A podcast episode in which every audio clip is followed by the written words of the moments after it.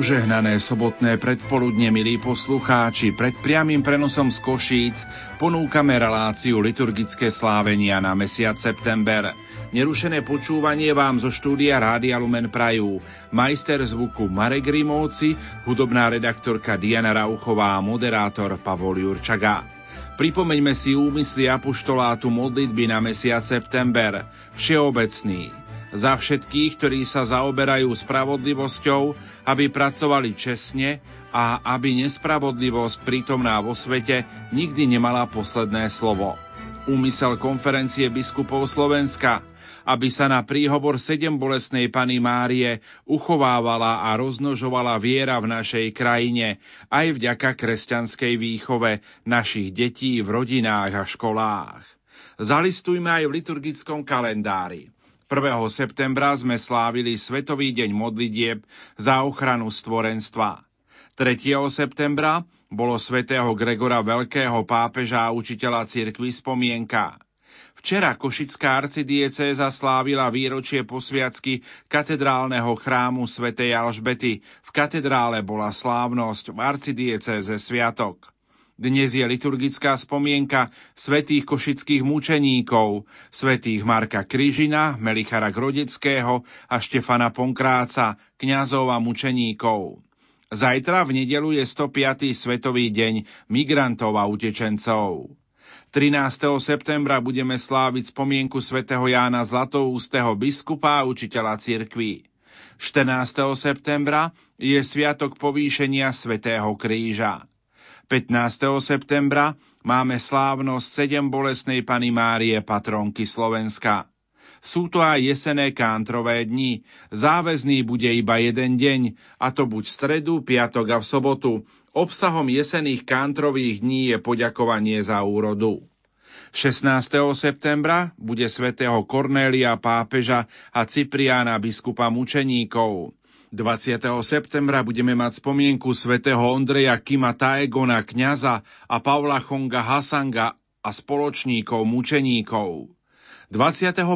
septembra to bude sviatok svätého Matúša, apoštola a evangelistu. 22. septembra, nedela, titul katedrály svätého Emeráma, biskupa a mučeníka. 23. septembra budeme mať spomienku svätého Pia z Pietrelčiny, kňaza. 24. septembra to bude výročie posviacky katedrálneho chrámu svätého Františka Ksaverského v Banskej Bystrici. V katedrále bude slávnosť, v diecéze sviatok. 27. septembra bude svätého Vincenta de Paul, kniaza spomienka. Nuža 30. septembra bude svätého Hieronima, kniaza a učiteľa cirkvi. To bol pohľad do liturgického kalendára.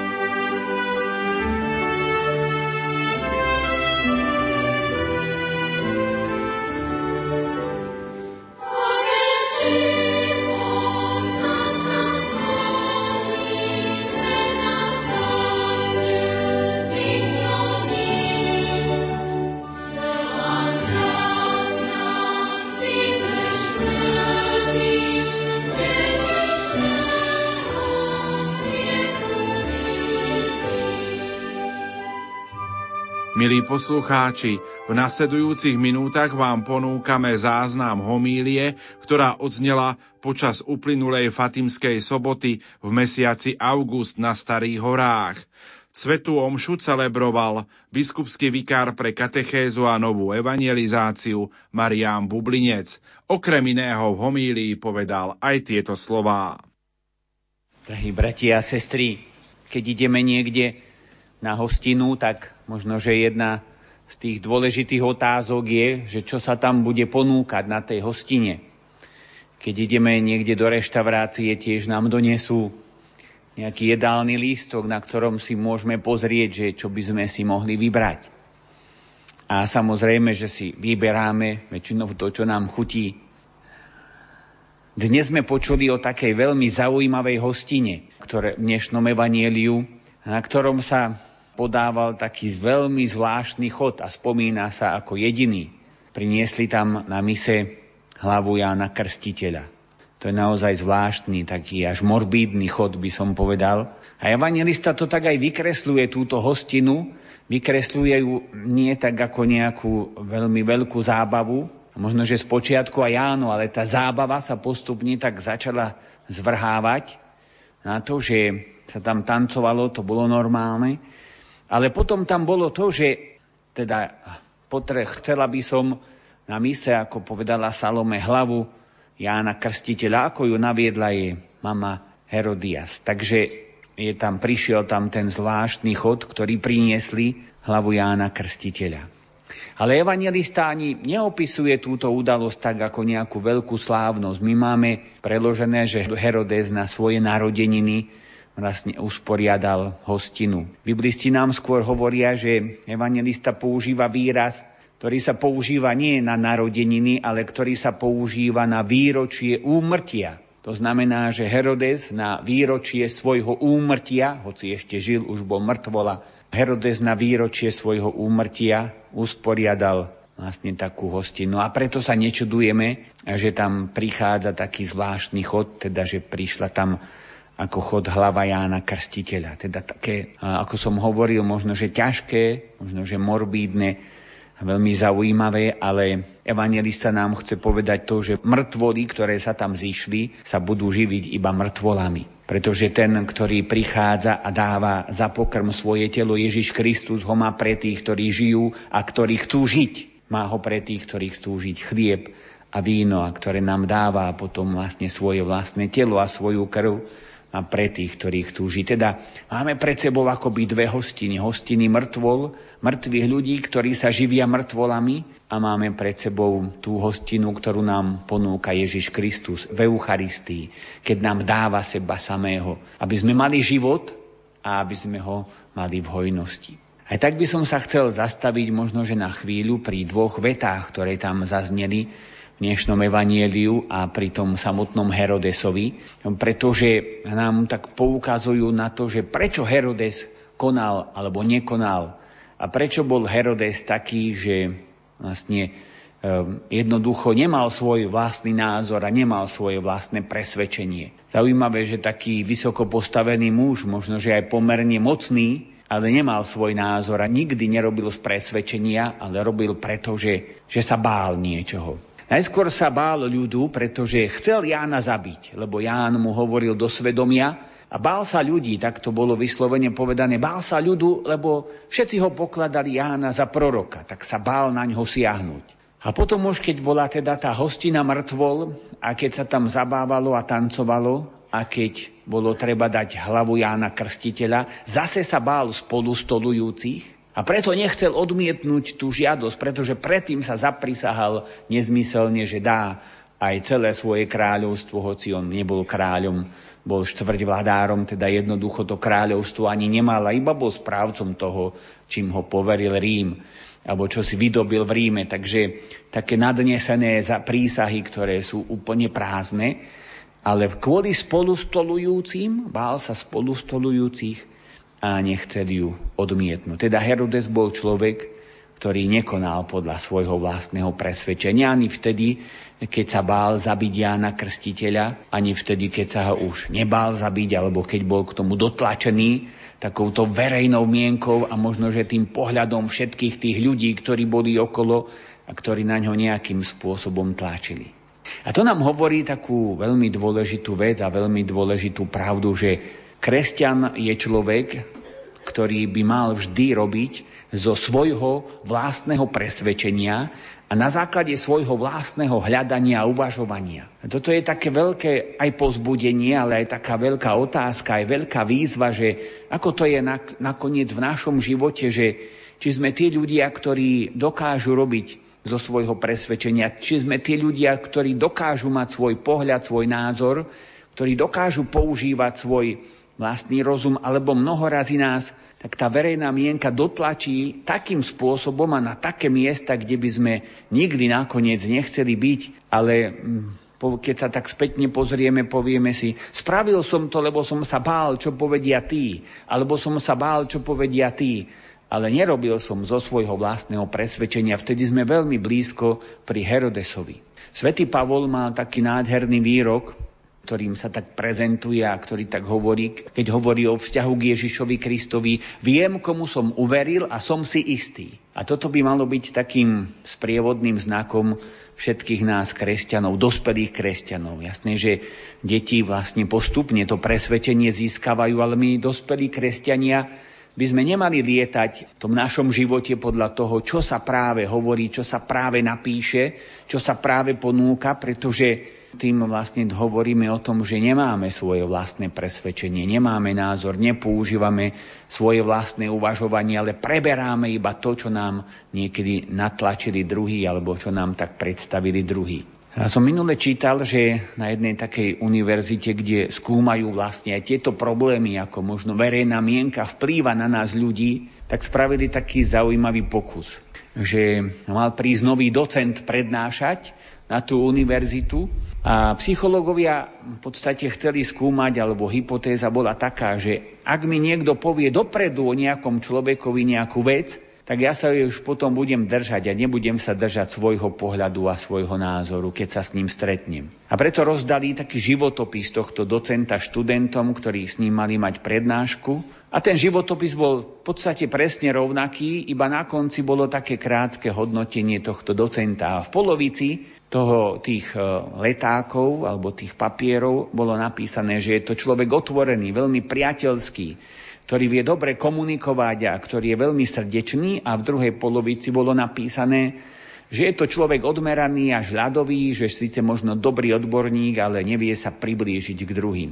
A toto si študenti prečítali, nevediac o tom, že tie životopisu sú také, akoby také dvojaké, a potom spravili po prednáške s ním, spravili taký prieskum, že nech ho ohodnotia. No a zrazu tí, ktorí vlastne mali tie životopisy pozitívne, sa o ňom vyjadrovali veľmi pozitívne a veľmi dobre na nich vplýval, alebo tak veľmi dobrý dojem zanechal. A tí, ktorí mali negatívne životopisy, drvivá väčšina sa pridržala toho, čo im tam napísali. Teda pridržali sa toho, že to je človek, ktorý je odmeraný a cíte dobrý odborník, ale nevie, nemá prístup k ľuďom. No a na základe toho sa potvrdila ešte aj iné veľa vecí iných, ale na základe toho sa potvrdilo to, že my veľmi ľahko svoje vlastné presvedčenie vieme tak ani nie, že zapredať, ale neuvažujeme svojimi vlastným, svojim vlastným rozumom, nepozeráme sa svojimi očami, nepýtame sa, ako to v skutočnosti je, ale veľmi ľahko preberáme. A teda Herodes bol človek, ktorý nemal presvedčenie, No a postavil to na tom, že najskôr sa bál ublížiť Jánovi, lebo sa bál ľudí, potom sa bál neublížiť mu, lebo sa bál spolu stolujúcich. A teda otázka, ktorú my si máme dať a my si máme klásť, ako je to s môjim presvedčením, pretože dnešná doba potrebuje kresťanov, nás kresťanov, ktorí sme presvedčení, ktorí naozaj nelietame sprava doľava, a ktorý síce vieme vypočuť aj ten názor, aj ten pohľad, ale vieme sa nad ním zamyslieť. A svoju vieru nemôžeme postaviť na tom, čo nám hovorili, iba, iba na tom, čo nám hovorili naši rodičia. Ani iba na tom, čo hovoríme kňazi, ani iba na tom, čo hovoria biskupy, ani iba na tom, čo hovorí pápež, ale čo si, to, to všetko príjmame, to je pre nás obrovský dar. Ale ja sa musím pýtať, viem, komu som uveril a som si istý. Som presvedčený o, svojej, o tých hodnotách, ktoré vyznávam a viem ich aj obhájiť. Viem sa k ním postaviť vtedy, keď bude treba možno, že aj verejne povedať áno alebo nie. To sú otázky, ktoré sú dôležité, pretože tam až vlastne začína kresťanstvo, práve kresťanstvo, kde sa začína moje vlastné presvedčenie o niečom.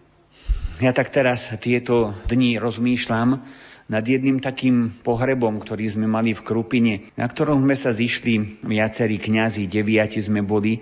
Som bol veľmi rád, že sme sa takto stretli a troška budem tak osobný, možno že aj regionálny z tohto nášho regiónu, pretože sme pochovávali Malvínku, teda pochovávali sme tí, ktorí sú zozvolená z Bystrice, možno, že z Krupiny, zo Sliača, keď sa povie Malvínka, asi všetci vieme, že o koho ide, netreba ani dodávať priezvisko.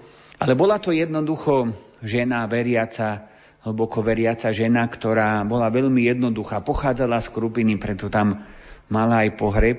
A ja ju chcem dať ako príklad takého presvedčeného kresťana, pretože ona bola tá, ktorá tam vyrástla, potom túžila vstúpiť aj bola v Roholi, ale komunistický režim, vieme, že išiel veľmi tvrdo proti všetkému, čo bolo duchovné a tak vlastne aj ona celkom tam dobre už nepochodila a vrátila sa naspäť do Krupiny. Tam pomáhala na fare, učila náboženstvo, hrala na orgán a potom postupne aj doopotrvala jedného z krupinských kňazov, farára, pána profesora Chladného na Sliači a potom zase slúžila vo zvolenie a pomáhala tam a nakoniec dožila vlastne život hospici Božieho milosrdenstva v Banskej Bystrici, kde tiež ako mohla, tak, tak, tak pomáhala. Tak bola tá ktorá, tak, tá, ktorá bola stále pripravená slúžiť, keď len trošku bolo treba a keď len trošku ešte vládala. Ja sám si ju pamätám ako ministran zozvolená, ako sme ju obdivovali, pretože vždy mala pre nás aj, aj dobré slovo, aj úsmev, aj napomenutie, keď bolo treba, ale také, ktoré nezabolelo, také, ktoré nás tak posúvalo dopredu. Teda bola to veľmi jednoduchá a veľmi vzácna žena. A ja na nej obdivujem to, že ona sa rozhodla slúžiť a milovať Pánu Bohu a bolo jej potom, dá sa povedať, úplne jedno, že nejak formálnym spôsobom sa nemohla zasvetiť tak, ako sa pôvodne chcela. Jednoducho, jej láska bola oveľa silnejšia ako komunistický buldozer, pretože si povedala, nemôžem slúžiť tak, ako som si to možno vysnímala, budem slúžiť inak. Nemôžem milovať tak, ako som to možno, že chcela, ale budem milovať iným spôsobom a jednoducho bola to žena, ktorá bola presvedčená o tom, že, že toto je jej cesta, cesta lásky, cesta služby a robila to tak v podstate celý život. Robila to tak stále a vždycky vedela dať aj to posledné do tej služby, aj tie posledné sily. Ja obdivujem na nej tú, to, to rozhodnutie a tú lásku. Ja som presvedčená, že slúžiť Bohu a slúžiť ľuďom a milovať Boha a milovať ľudí je to najdôležitejšie. Akýmkoľvek spôsobom to budem robiť, to je jedno, ale ja som presvedčená, že toto je dôležité a budem to robiť. Nech by čokoľvek bolo a nech by čokoľvek do toho prišlo, akokoľvek by sa skrížili plány, tak to budem robiť. Takže ja tak stále nad tým tak premýšľam v srdci, nad, nad, aj nad týmto pohrebom, aj nad slovami, ktoré tam povedal potom aj pán dekan zozvolená, že ona bola tá, ktorá sa vedela vždy zastať pravdy, zastať sa cirkvi. Vedela položiť aspoň otázku, keď sa na cirkev kydalo. Ste si istí, že je to naozaj tak? A ste si istí, že to naozaj všetko dobre viete. Bola to žena, ktorá možno nemala vysoké a veľké vzdelanie, ale bola presvedčená o tom, že takto žiť svoje kresťanstvo, tak sa to oplatí, tak to mám byť, tak to má byť.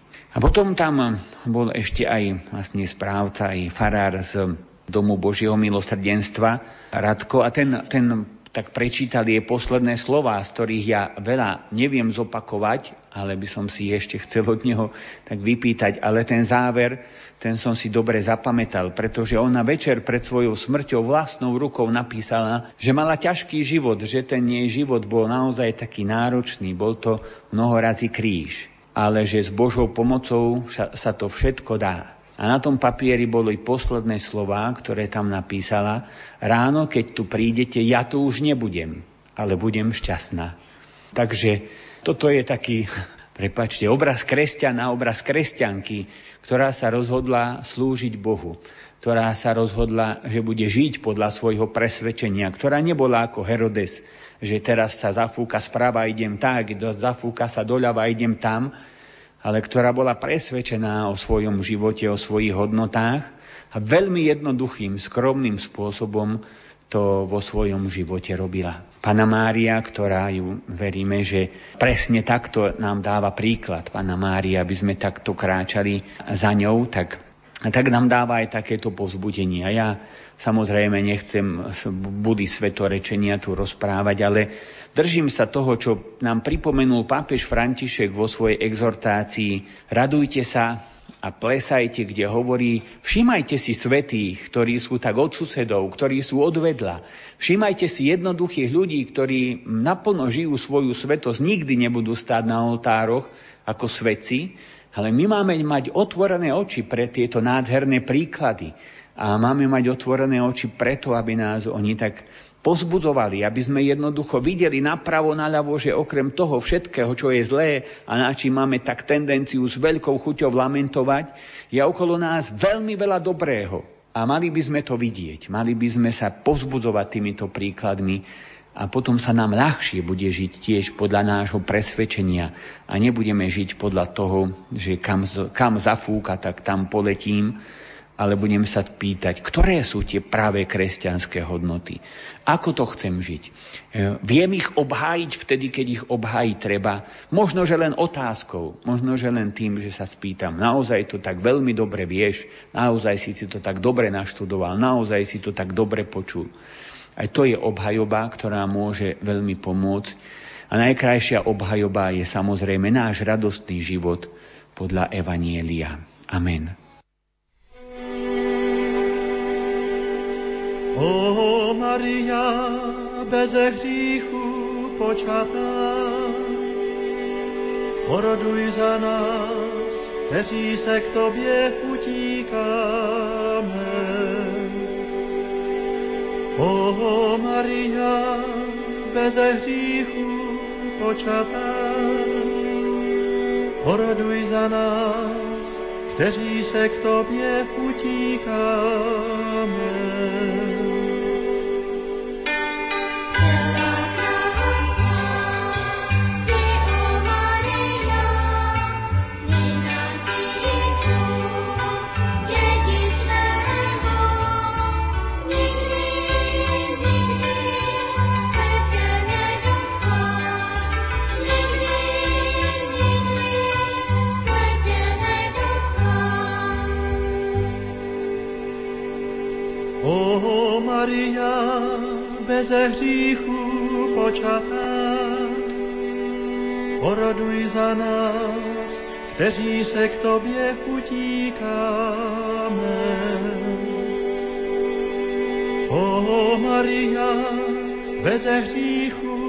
Počatá, oroduj za nás, kteří se k Tobě utíkáme. Matko třikrát podivuhodná, královno třikrát lásky hodná. Zhlédni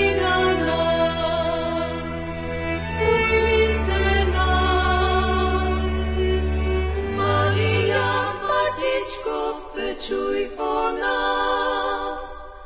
Maria, Matičko, pečuj o nás.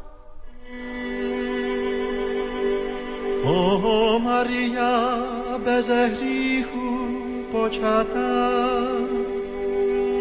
oroduj za nás, kteří se k Tobě utíkáme.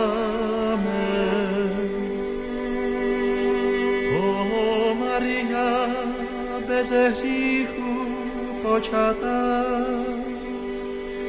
oroduj za nás, kteří se k Tobě utíkáme.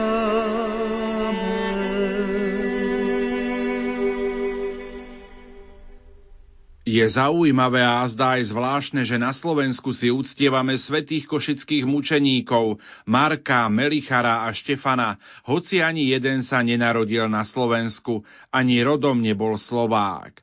No v našej krajine svätí košickí mučeníci ako Kristovi kňazi žili, pôsobili a svojou mučeníckou smrťou vydali najkrajšie svedectvo lásky k Ježišovi Kristovi. Naša krajina bola posvetená svedectvom ich hrdinského života viery, v ktorom sa nedali zlákať sľubmi ani zlomiť násilím. Za svoju vieru v Krista a za lásku k jeho cirkvi v mladom veku ochotne zaplatili najvyššiu cenu. Svetí košickí mučeníci sa na Slovensku nenarodili, ale zomreli tu mučeníckou smrťou, teda narodili sa pre nový väčší život. Nielen ich pozostatky ostávajú na Slovensku, ale aj hrdinské svedectvo viery a lásky, ktoré oživuje vieru mnohých z nás a ich nasledovníkov po celom svete. Sú pre nás Božím darom a v tom zmysle sú aj našimi svedcami. Rok 2019 je rokom 400. výročia ich svedectva najvernejšej lásky k Ježišovi Kristovi a k jeho cirkvi. Aspoň krátko si pripomeňme ich životnú púť, pretože svedectvo ich života je pre našu dobu aktuálne viac, ako si jazda myslíme. Slovo bude mať páter František Sočuvka, ktorý pre nás pripravuje sondy do života cirkvy. Toto odznelo pred časom v našom vysielaní v spomínanej rubrike. Rímske martyrológium je oficiálnym zoznamom katolíckých svetcov. Dňa 7. septembra je v ňom liturgická spomienka troch svetých košických mučeníkov Marka Kryžina, ostrihomského kňaza, Štefana Pongráca a Melichara Grodeckého, kňazov zo spoločnosti Ježišovej. Ich príbehy sú všeobecne známe, no málo známy je ich kult po mučeníckej smrti, osud ich relikví a zázraky zaznamenané v autentických historických prameňoch. Cirkevný historik profesor Peter Zubko napísal štúdiu o týchto veciach. Ponúkam vám výber z nej. Kult svetých patrí k živej tradícii cirkvy, svedčí o jej životaschopnosti a viere. Venuje sa mu osobitná teologická disciplína, veda o svetých, blahoslavených, božích služobníkoch, mučeníkoch a tých, ktorí zomreli v povesti svetosti. Kriticky skúma ich život a smrť, pove svetosti, živý záujem veriacich a spoločenstiev o nich vo viere. Predmet záujmu je výlučne teologický, pretože sa stretáva s udalosťami nadprirodzenej povahy, ktoré sú označované ako znamenia a zázraky. Preto si vyžaduje kritický prístup. Traja košickí mučeníci pochádzali z rozličných končín Strednej Európy. Božím riadením sa ich príbehy spojili v roku 1619 v Košiciach. Ich pozemský život skončil na začiatku 30-ročnej vojny, ktorá vyplavila najhrubšiu ľudskú zlobu a náboženskú nenávisť. O život pripravila značný počet Európanov. Po vypuknutí protihabsburského povstania českých stavov v decembri 1618 Melichar Grodecký prišiel z Prahy na žiadosť kapitána Ondreja Dóciho do Košíc, aby spolu so Štefanom Pongrácom a Marekom Kryžinom vykonával kňazskú službu pre cisárskych vojakov. Mal za úlohu zabezpečiť osamostatnenie košickej jezuitskej misie. Všetci sa venovali aj pastorácii miestnych katolíkov. Povstalci sedmohradského protestantského kniežaťa Gabriela Betlena v službách Juraja Rákociho I. z náboženskej nenávisti týchto troch mužov kruto umúčili. Dôvod? Nechceli sa zrieť katolíckej viery a vernosti pápežovi. Stalo sa tak v noci zo 6. na 7. septembra 1619. Ich cesta od mučenickej smrti ku kanonizácii trvala niekoľko storočí.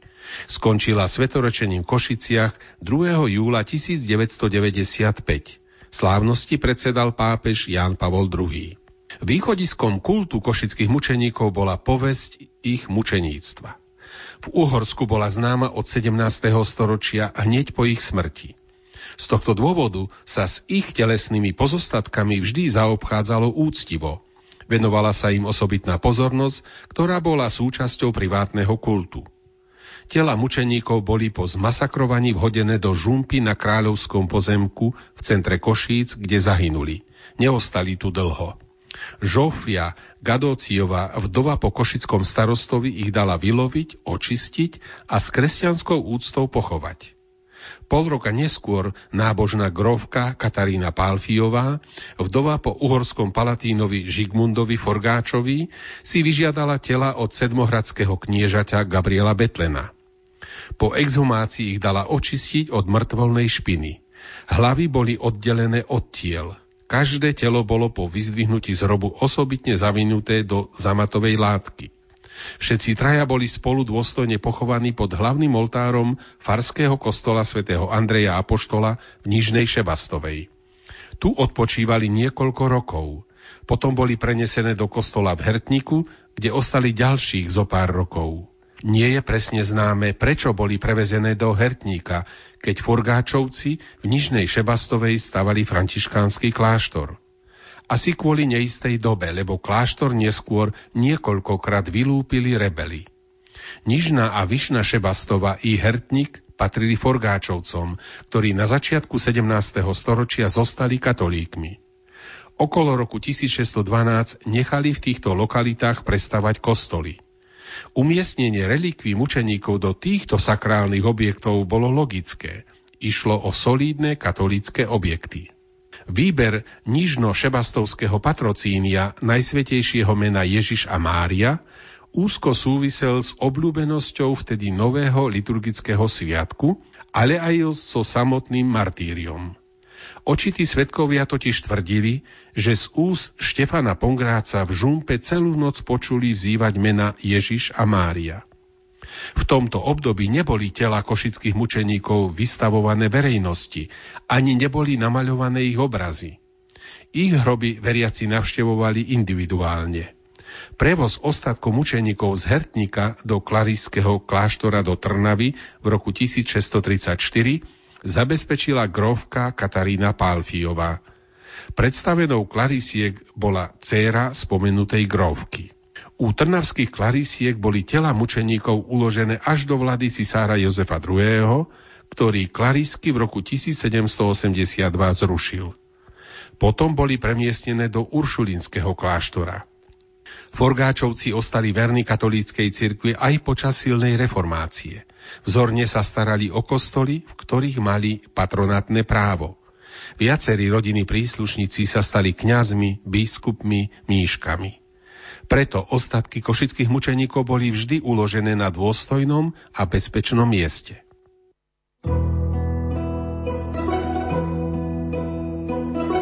Ukradnúť meno a česť je o dosť jednoduchšie. Ako zjať kúsok duše.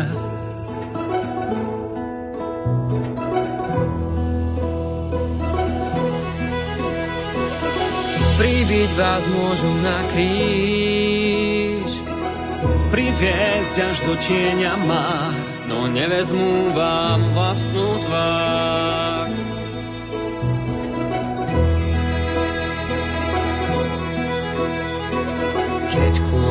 Láske život málo znamená, pre takou vierou podlomia sa nám kolená takto sa aj dnes zohne. Vziať oheň pochodne, sme na cestách za tými, čo boli prví. Život dali Bohu, rúcho omily v krvi. Košický zvon zazvoní, budeme silní ako oni. roztrhli vaše tela. Podlo siahli na zdravie, no čo vzali z hrdzavie.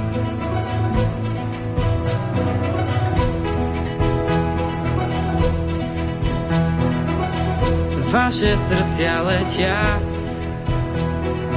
Sťa duša bez tela, do rúk stvoriteľa.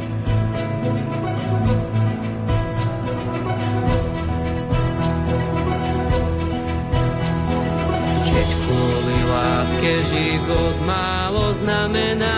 Pre takú vierou podlomia sa nám kolená. Takto sa aj dnes zohne. Vziať oheň pochodne, sme na cestách za tými, čo boli prví. Život dali Bohu, rúcho omily v krvi. Košický zvon zazvoní, budeme silní ako oni. Zdá sa, že náš svet neraz čudným svetom je. Každý deň sa nás pýta svedomie. Či spletí ostrých mečov lakťov, jazykov a skáz. Uchránime v sebe Boží obraz. Keď kvôli láske život málo znamená, Pred takou vierou podlomia sa nám kolená. Takto sa aj dnes zohne. Zjať oheň pochodne, sme na cestách za tými, čo boli prví. Život dali Bohu, rúcho omily v krvi. Košický zvon zazvoní, budeme silní ako oni.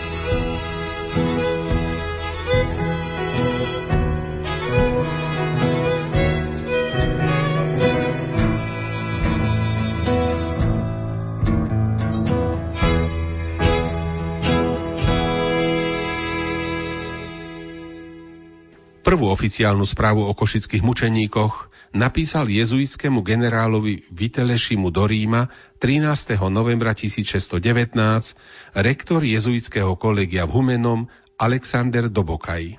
V liste uviedol Nech Ježiš Kristus, náš pán, skrze toto ukrutné mučenictvo dá, aby táto svetá krv sa stala pre Košice a pre celé Uhorsko najúrodnejším semenom katolíckej viery. Uhorský prímas arcibiskup Peter Pázmaň 23. septembra 1628 informoval pápeža Urbana VIII o situácii v Uhorsku. Košických mučeníkov nazval svetými. Tiež uviedol, že tela mučeníkov sa nachádzajú v súkromnej kaplnke Forgáčovcov. Ďalšiu správu v roku 1641 napísali ostrihomskí kanoníci. Rovnaké informácie pre Svetú stolicu zaznamenal aj pázmaňov nástupca, arcibiskup Juraj Lipaj v roku 1661. Krátko po smrti mučeníkov sa o ich blahorečenie usilovali ostrihomskí arcibiskupy, nie jágerskí biskupy, na území ktorých zomreli. V Uhorsku bolo zvykom, že takéto procesy sa konali pod autoritou prímasa – aj táto kauza bola završená pod autoritou prímasa v mene celej krajiny, hoci v 19. storočí komisiou zdokumentované zázraky sa udiali na pôde Ostrihomského arcibiskupstva v Trnave. Deň smrti svetca nazývame Dňom narodenia pre nebo. V prípade košických mučeníkov sa vtedy nad Košicami otvorilo nebo, aby prijalo hrdinou viery do Božej slávy. Posvetené je aj miesto, kde sa to stalo – Miesto nie zrady či zlíhania, ale hrdinstva a oslávenia Boha. Každý z nás má miesta, kde sa stretol s Bohom. Sú to miesta krstu, prvého svetého prijímania, birmovky či kňazskej vysviacky. Miesta ľudských radostí i krížov. Všetci sme povolaní byť Kristovými svetkami tak, ako košickí mučeníci. Ich pozemský príbeh vyvrcholil v Košiciach. Dostali milosť osláviť Krista a prijali ju. Na mieste smrti košických mučeníkov na hlavnej ulici stojí dnešný kostol Najsvetejšej Trojice. Bol postavený ako akademický a jezuitský, no po zrušení jezuitov a krátkej kráľovskej správe ho už vyše 200 rokov spravujú premonštráti. Na priečeli priliehajúceho kláštora sa vedľa seba nachádzajú pamätné tabule mučeníkom i Betlenovi, obetiam i agresorovi. Sú to paradoxy dejín, s akými sa stretávame aj v osobnom živote. Dobro i zlo vedľa seba. Jedna i druhá strana príbehu sa rozhodla a vybrala si svoje miesto v dejinách sveta, ale i väčšnosti. Skutočným pánom života a väčšnosti je však len Kristus, ktorý vstal z mŕtvych. Nevieme presne, na ktorom mieste Košíc boli mučeníci pochovaní najprv. Či na cintoríne pri farskom kostole svätej Alžbety, alebo inde. Po pol roku boli ich tela exhumované a prevezené na forgáčovské majetky v Šarišskej župe. Pozemok, na ktorom zahynuli, patril kráľovi. Po príchode jezuitov do Košíc na ňom bola zriadená jezuitská misia. Jezuiti toto miesto, posvetené mučeníckou obetou, považovali za posvetné, skropené krvou martírov. Tam stojí univerzitný kostol. Kanonizačný proces sa viedol ako jeden prípad troch martírov. Kvôli pohnutým časom sa oficiálne začal až v 19. storočí. V roku 1855 ho otvoril prímas Ján kardinál Citovský. Nepochyboval, že sa duchovne povzbudí celá uhorská krajina, keď kult mučeníkov bude verejný. Dúfal, že pritiahne k viere aj vlažných kresťanov, pretože Uhorsko vtedy čelilo sekularizácii, odkresťančovaniu. Pápež Pius IX vydal 30. augusta 1860 príkaz, aby bola preskúmaná autenticita mučeníckej smrti a zhromaždené všetky svedectvá. Vtedy boli zozbierané svedectva o zázrakoch a znameniach na podporu teologickej svetosti mučeníkov. Diecezná fáza prebiehala v Ostrihome v rokoch 1863 až 64. Rímska fáza procesu bola ukončená až 14. septembra 1900. Keďže išlo o mučeníkov, k beatifikácii sa zázrak nevyžadoval. Zázraky ale zaujímali teologickú komisiu. Tu tvorili teológovia, ktorí kládli veľkú váhu lekárskym svedectvám zázračných uzdravení. Teológovia mali klasické vzdelanie, súčasťou ktorého boli aj cirkevné dejiny. Prvé znamenie v kauze košických mučeníkov sa viaže na noci bezprostredne po vražde. Z oltára v kráľovskej kaplnke, na ktorom slúžili omše a pri ktorej sa začalo ich martírium, a z latriny, do ktorej vhodili ich tela, totiž vychádzalo v noci jasné svetlo, ktoré pozorovali aj heretici. Tento jas bolo výdať aj v Hertniku, Možno predpokladať, že aj v Nižnej Šebastovej, kým tam boli uložené ich telá. Rímska komisia tento jav skúmala. Očité svedectva nebolo možné dohľadať pre odstup storočí. Všeobecné rozšírenie tohto znamenia v dokumentoch ale viedlo komisiu k záveru, že ide o pravdivé znamenie. Zvláštna zdokumentovaná udalosť, ktorej bol pripísaný nadprirodzený pôvod, sa stala v noci 4. októbra 1634 u Klarisiek v Trnave. Najprv reholná sestra Teogénia, potom aj sestra Beatrix videli za oknami svojich ciel košických mučeníkov, obkolesených lúčmi svetla a počuli pritom koncertnú hudbu. Čo sa týka zázrakov, prvý známy zázrak sa viaže na sestru Žofiu Partingerovú Klarisku v Trnave. Ťažko chorá chodila skrčená o palici. V nádeji na uzdravenie sa modlila k mučeníkom pred ich ostatkami. V roku 1638 úplne vyzdravela. Sestra Terézia Biháriová, tiež Klariska, bola uzdravená v roku 1653. V roku 1658 boli zázračným spôsobom uzdravené ďalšie reholné sestry. Pelágia, Praxéda a Viktória. V roku 1658 chceli trúhlu ukradnúť zlodeji.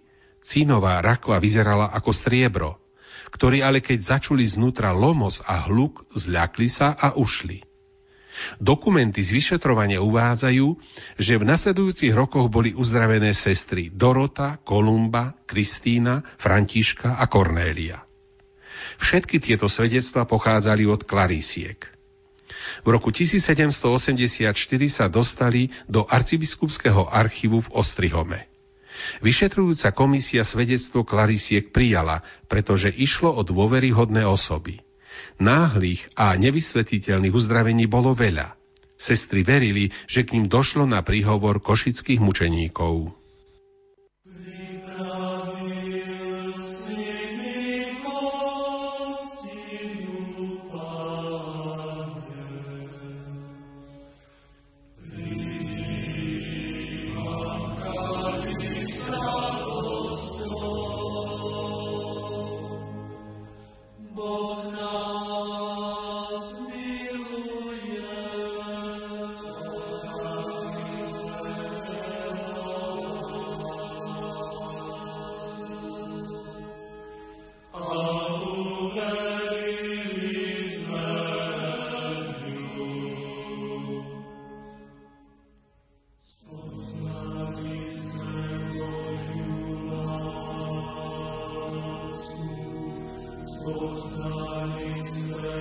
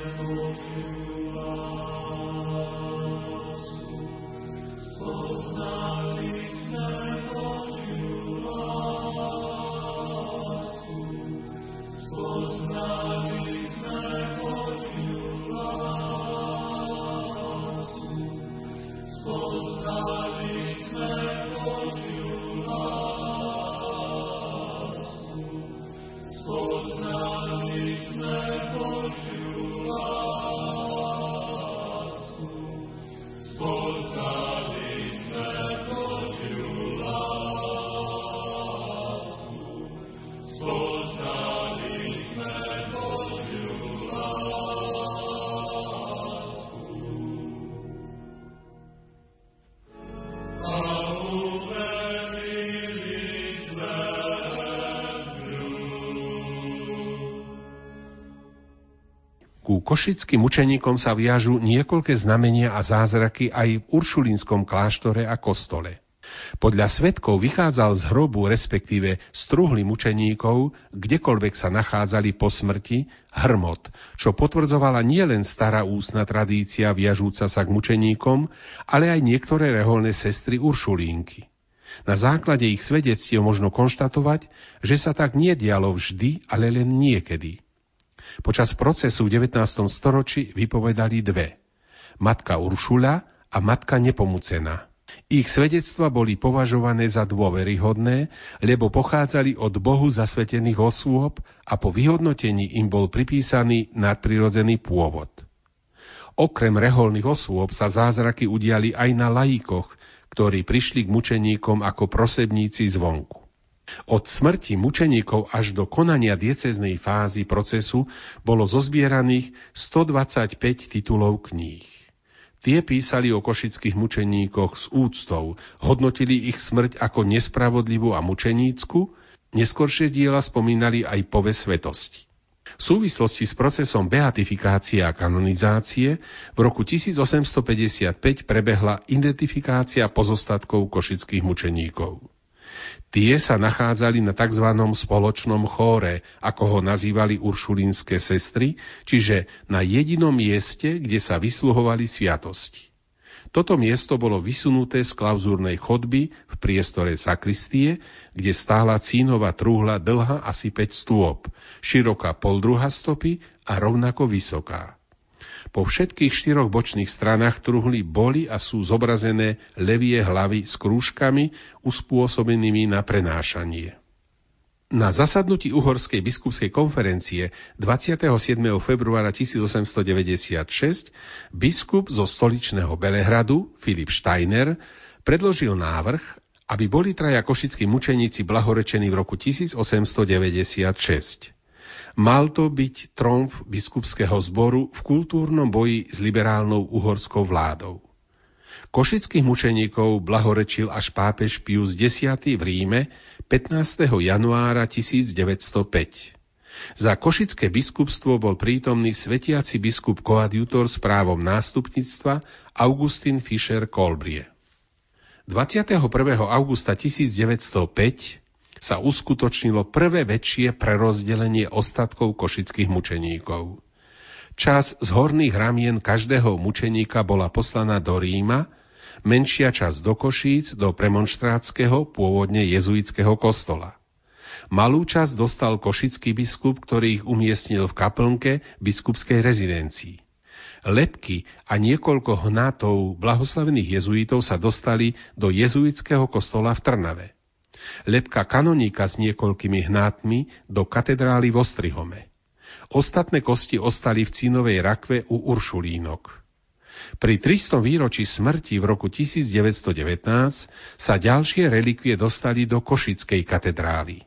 Keď v roku 1923 po kňazskej zbierke zhotovili vôbec prvý oltár zasvetený košickým učeníkom, relikvie umiestnili doň a po elektrifikácii katedrály ich osvetlili viacerými žiarovkami. Oltár stojí v dome svätej Alžbety v Košiciach dodnes. Je zhotovený v neogotickom slohu a je jeden z mála neoslohových oltárov zhotovených na Slovensku, Banskej šťavnici. V roku 2015 bol oltár po kňazskej zbierke reštaurovaný. Pápež Jan Pavol II vydal v roku 1983 apoštolskú konštitúciu, Divinus Perfectionis Magister o nových pravidlách v kanonizačných procesoch. V Košiciach vznikla iniciatíva, aby boli košickí mučeníci kanonizovaní. Intenzívne sa o nich rozprávalo na rekolekciách v jednotlivých dekanátoch biskupstva. Počas 80. výročia beatifikácie to je 1985, sa v košickej dieceze ešte intenzívnejšie pripomínal odkaz troch košických mučeníkov. Na kňazských rekolekciách sa čítali teologicky a duchovne fundované prednášky o mučeníkoch, zostavené pre túto príležitosť. Kňazov v totalitnej dobe to mimoriadne povzbudilo. Rok 1989 bol opäť zasvetený košickým mučeníkom. Uplynulo 370 rokov od ich smrti. Odvtedy sa všetok klérus pravidelne na Sviato košických mučeníkov schádza v katedrále na celodiecezných rekolekciách so svojím biskupom. Po páde totality, ku cti vtedy ešte blahoslavených košických mučeníkov, bolo postavených šesť nových kostolov. Po košických mučeníkov bolo pomenovaných aj niekoľko škôl, zhotovených obrazy, nástené maľby, rezby, mozaiky či vitráže. O košických mučeníkoch písali viacerí autory, Pravdepodobne Michal Potemra zostavil bibliografiu o košických mučeníkoch. V roku 1987 evidoval 222 titulov literatúry z rokov 1620 až 1987. Táto bibliografia ale nie je úplná, pretože mu chýbali tlače vydané Slovákmi v emigrácii. V roku 1987 košický ordinár Štefan Onderko poveril predsedu zboru ordinárov Slovenska, monsignora Jozefa Feranca, aby oficiálne požiadal Svetú stolicu o ich svetorečenie. V roku 1992 v tejto záležitosti navštívili kongregáciu pre kauzy svetých kňazi Anton Bagin a Stanislav Stolárik. Košický biskup Alois Tkáč 27. decembra 1994 predstavil zástupcom košického prezbytéria rozsiahlu správu o úcte košických mučeníkov so žiadosťou o svetorečenie, ktorú odoslali do Ríma po novom roku 1995. Boli známe aj nové zázračné uzdravenie na príhovor košických mučeníkov. Sú zdokumentované písomným svedectvom dotknutých.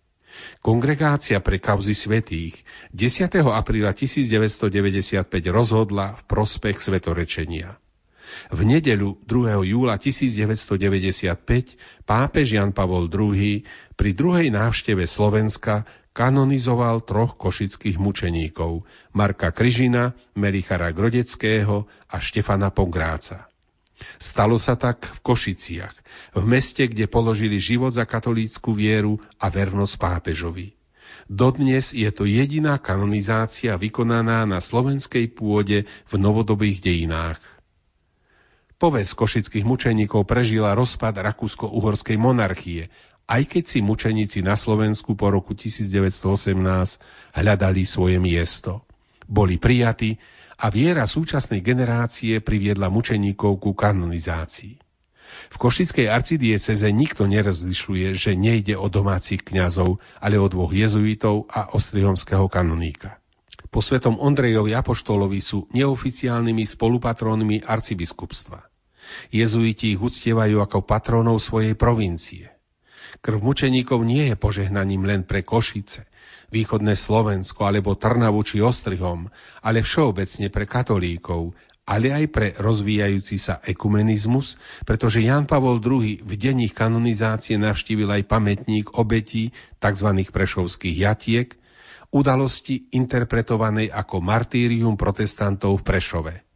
Dnes je na tom istom mieste umiestnený pamätník svätého pápeža Jána Pavla II. Pápež Jan Pavol II miloval svetých a rád putoval po miestach, ktoré boli spojené s ich životom. Jedným z dôvodov umúčenia košických mučeníkov bola vernosť rímskemu pápežovi. Keď nastal čas, rímsky pápež prišiel osobne do Košíc. Chcel navštíviť a pomodliť sa na mieste, kde kvôli nemu zomreli traja svätí muži. Košice majú silný príbeh stelesnený v dome svätej Alžbety, ktorý v stredoveku ukrýval relikviu svätej krvi, ktorá vznikla v staršom kostole svätej Alžbety na tom istom mieste. Dom púťami a architektúrou preslávil mesto, ktoré si svoju slávu a význam podržalo dodnes. Ale keby nebolo košických mučeníkov, do Košíc by neprišiel moderný svetec. Ján Pavol II krátko pred návštevou 31. marca 1995 povýšil košické biskupstvo na sídlo cirkevnej provincie. Prvý arcibiskup metropolita dostal z ruk pápeža pálium na svoje ramená počas kanonizačnej slávnosti. Košickí mučeníci tak stoja i pri zveľadení cirkevnej organizácie. Oni siali štedro, preto žatva bola bohatá. Jezuitské vydavateľstvo Dobrá kniha z úcty k okrúhlemu výročiu ich mučeníckej smrti z pera známeho autora Pátra Jozefa Šupu vydalo dve publikácie, ktoré si možno objednať. Sú to Svetí košickí mučeníci a Teba Bože chváli.